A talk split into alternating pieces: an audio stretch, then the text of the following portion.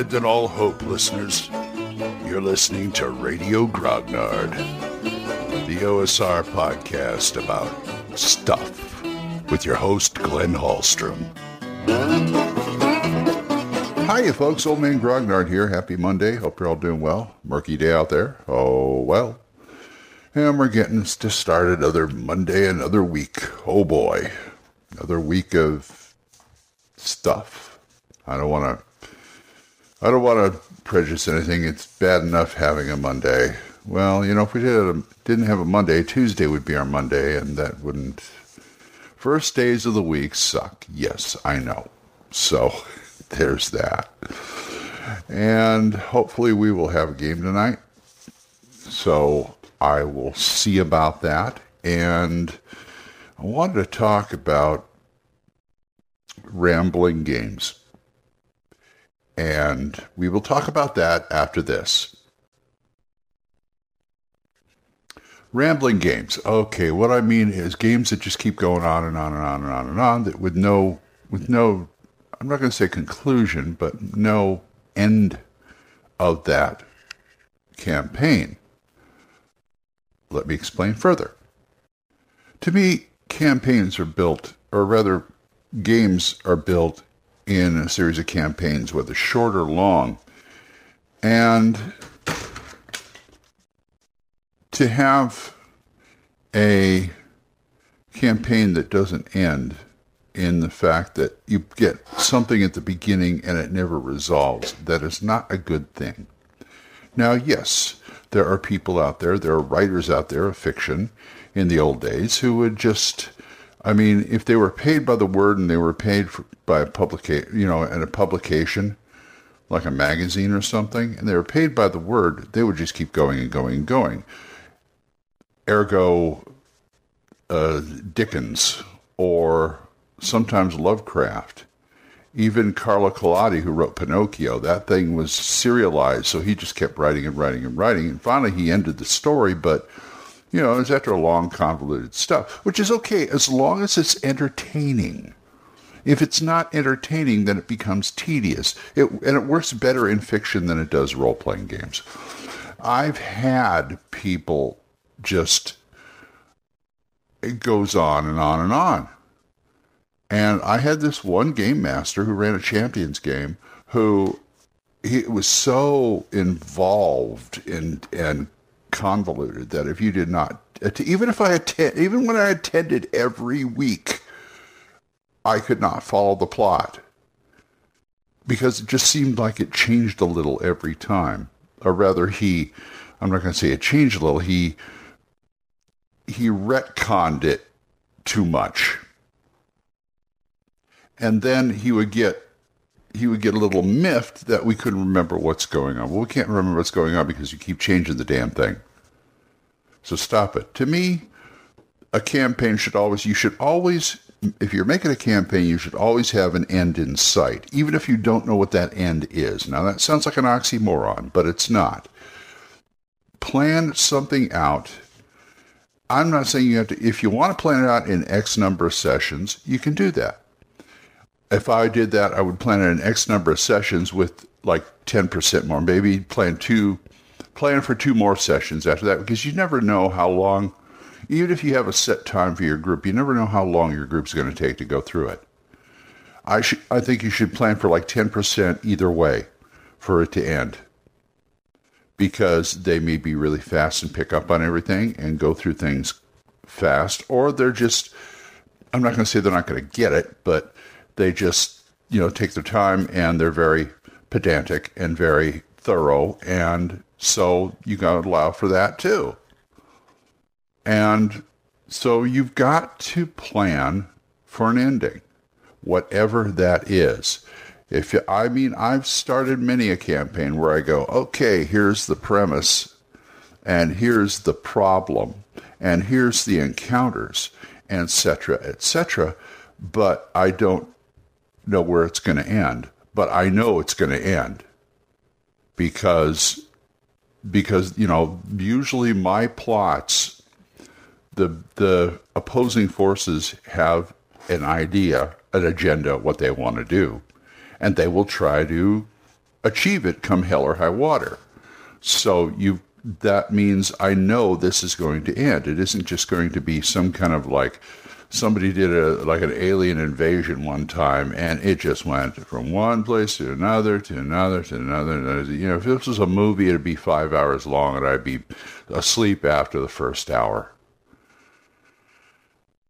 So you know, yeah, he's got an idea. The aliens conquered the Earth, and we're going to stop, and we're going to stop them. Uh, okay, but you got to plan on what their timeline is and everything. Uh, you really should think of timelines once in a while. Like I said, I've gone to, I've planned adventures where I say, because I think you should, you should plan adventures open ended, but think, but plan for an end.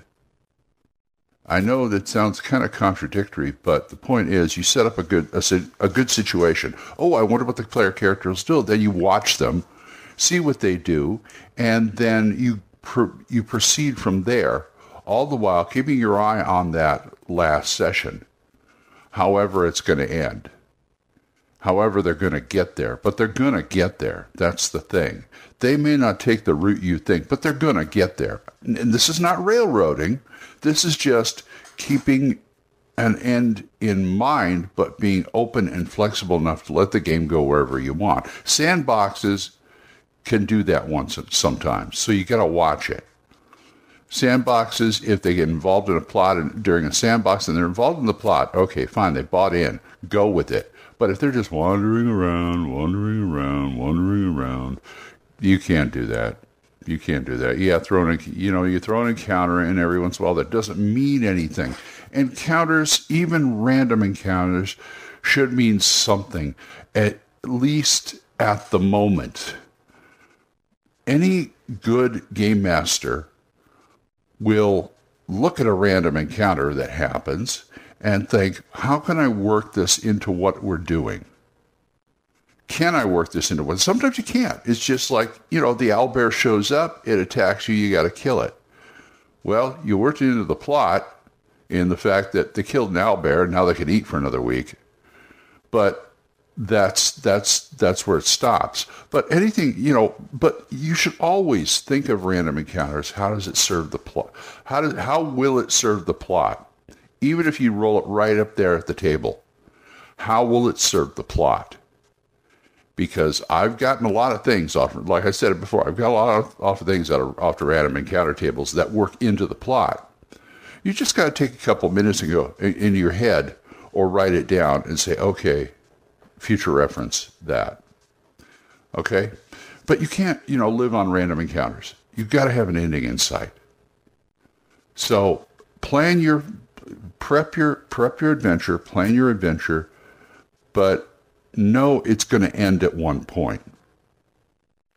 You got to keep it open. It's it's like you got to keep the door open, but shut it at one point. And a lot of times, nine times out of ten, the players will shut it for you. They achieve the goal, heaped with glory. They go on to the next adventure, and so go and so on and so forth. The next adventure could be a sequel to this adventure.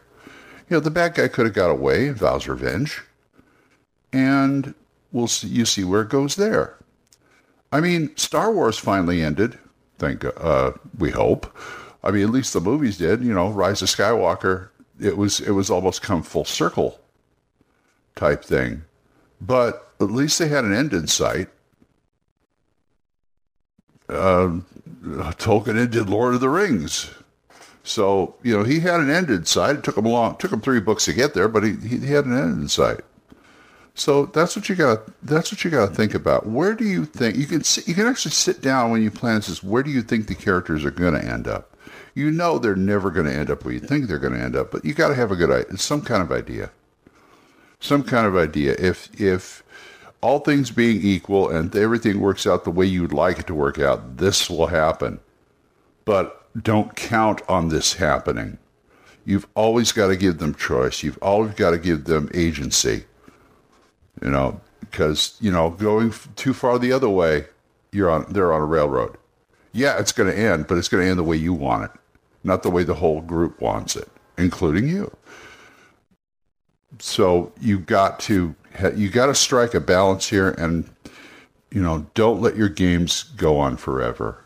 At least in in the short term. In the you, you know what I'm saying.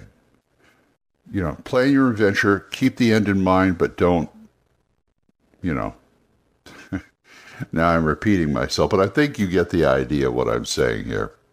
So I'm going to leave you with that. I'm going to go start my day. So, okay, if you want to talk to me about this, oldmangrognard at gmail.com, or you can get a hold of me on Anchor with a voicemail and we are monetized. So as little as 99 cents a month, you too can help support this program, and I thank you.